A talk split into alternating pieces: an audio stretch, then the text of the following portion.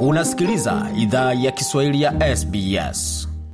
Waendelea kusikia idhaa ya Kiswahili ya SBS ukiwa na migode migerano katika studio zetu za SBS pamoja na kwenye ukurasa wa Facebook, facebook.com mkwaju SBS Swahili. Hiyo ni sauti ya marehemu Kizito Mihigo na wimbo wake ambao unazungumzia maswala ya mauaji kimbari ya mwaka 1994 nchini Rwanda.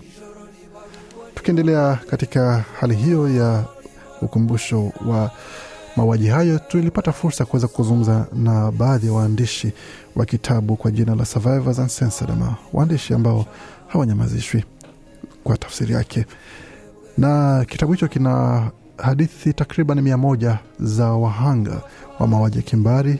Hadithi hizo zinazungumzia kabla ya mauaji hayo na wakati wa mauaji na hata siku ambazo zilifuata mauaji kukamilika na mamlaka mpya kuingia madarakani na masaibu ambayo watu kadhaa walipitia.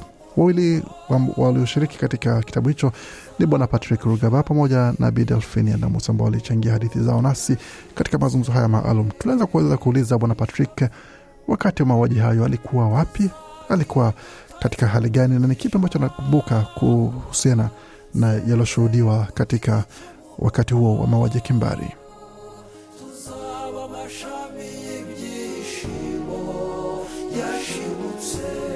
Asante uh, sana. Uh, nawashukuru kwanza kwa kutupa nafasi hii kusudi tuweze kuchangia na na watu ambao wanasikia hii redio yenu. Mambo ya kufuatana na hii kitabu ambacho tuliandika.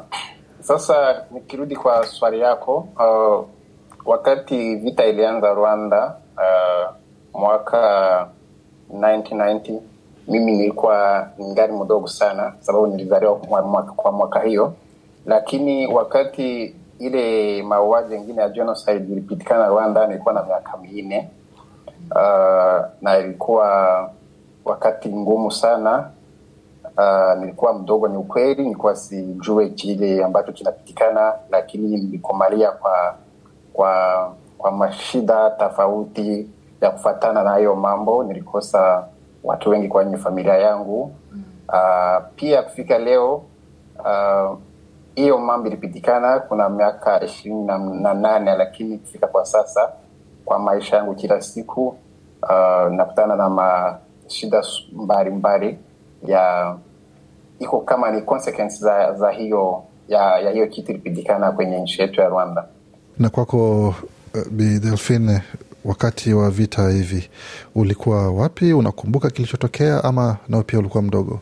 Uh, asante sana Gode. Um, asante kwa kazi yenyewe kunafanya kwa SBS.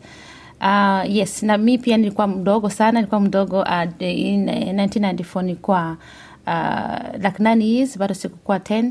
Sasa hata mimi sikujua kama nini ilikuwa inaendekana. Nilikuwa naona watu wanakimbia, nilikuwa nasikia uh, marisasi everywhere.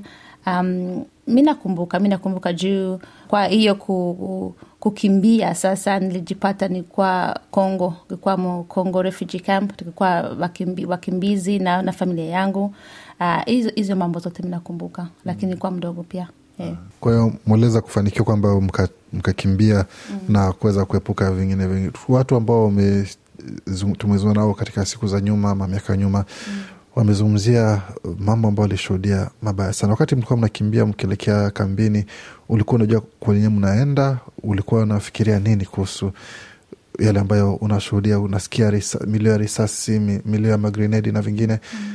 Ukiwa na huo umri wa miaka tisa, ni nini ambacho kuwa kinapitia mawazo wako? Ni TV unaona ama ni movie ama ni nini? Saa ingine kuna watu wenyewe unaambia mambo yenyewe uliona ukasema e, sure? mm. E, sasa ilikuwa yani ukisikia risasi ukisikia ukiona watu wanakimbia na wetu unaweza kukimbia na tulikuwa na nilikuwa na wazazi, wangu na uh, na my brother and sister uh, sasa tulikuwa tunaenda kama kila mtu ako naenda ukiona kikundi watu wote wanakimbia mm yani vita inaendelea na wewe tunapasha kukimbia, lakini sikujua kama nani alikuwa anagombana na nani, sikujua kama nani alikuwa naua na nani. Uh, lakini tu ni kukimbia, yani ukiona watu wako wanahoga sana ukaona wa- wazazi wanajiuliza wana, hawajui kama wa- nini takuwa, yani nawe kama mtoto yani ni, ni, ni, ni kuwafata tu wazazi na kukimbia tu na, na watu wengine mm. uh, Kwako Bwana Patrick, ni hadithi gani ambazo watu wako wa karibu walichangia na wewe kuhusu yaliyotokea wakati wa mauaji ya kimbari ama wakati wa vita vya tisini na nne na ni kumbukumbu kumbu gani ama ni memory gani unayo kupitia zile hadithi ambazo ule, uliambiwa? Uh, kwa ukweli kama nilivyosema uh, ile wakati mimi nilikuwa mdogo, lakini wakati nilikomala nilikuwa naongea na wazazi yangu, hata wandugu na watu wengine wa jirani walikuwa wananiambia ile mambo ambayo ilipitikana, jinsi watu walikufa. Pia walikuwa wananionyesha kwenye kulikuwa watu wa familia yangu, maanake nilikuwa na- mwa hiyo hali ya kuona manyumba zao zishabomoa. Hata pia ile wakati nani nilikuwa na, naanza komali kwa wakati Rwanda ilikuwa inatawa ilikuwa kwa utawala ya ya RPF. RPF ni chama ambacho kinaongoza Rwanda kwa sasa mm. na kwa hiyo wakati sasa nilikuwa naanza ona jinsi hiyo uongozi ya sasa nayo ilikuwa inaanza uwa watu sana sana wale watu walikuwa wanatokea Kongo. Manake hiyo chitu nilikuwa na ilikuwa inani inanigusa sana kwenye roho. Nikiona hiyo naanza pia kusema hivi, ni kusema na familia yangu ni, ni hivi ilikuwa ni, ni, ni kama hivi walikuwa wanaifanya. Manake hiyo mambo nilikuwa naambiwa ya familia yangu jinsi waliua kwenye genocide 1994 na hiyo wengine niliona kwa macho yangu ya jinsi government ya Rwanda inaanza bali wa, wa, walikuwa wanachukua watu wa kutokea Kongo kwenye camp, wanawaua, wanawapiga mafimbo, wanaenda kuwafunga. Maanake nilikuwa ilikuwa hali mbaya sana, na hiyo kitu iliniacha picha kwenye roho yangu, hata kwa sasa ningali nayo, na vitu ambao kwa leo nafanya maanake nawezi nikasema kama vina relationship maanake na hiyo kitu wala na hiyo vitu niliona na hiyo vitu niliambiwa.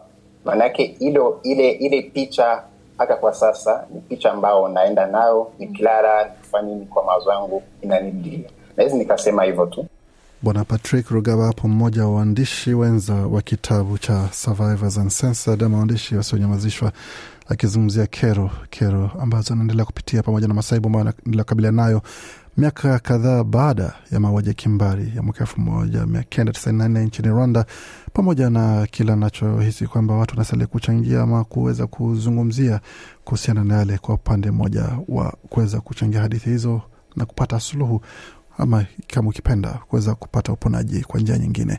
Katika sehemu ya pili ya mazungumzo tunazungumzia swala zima la uponaji kupitia kuchangia hadithi. Umuhimu ni nini? Je, ni sawa kuendelea kufufua mizimu ya zamani iliyozikwa ama kuna faida kuna faida kuweza kuchangia hadithi ya nyakati mbaya ambazo watu wamepitia? Yote utaweza kupata katika sehemu ya pili ya mazungumzo haya, lakini kwanza tuingie katika pumziko fupi, tulipe bili, kisha tutarejea hewani muda usio mrefu. Je, unataka kusikiliza taarifa zingine kama hizi?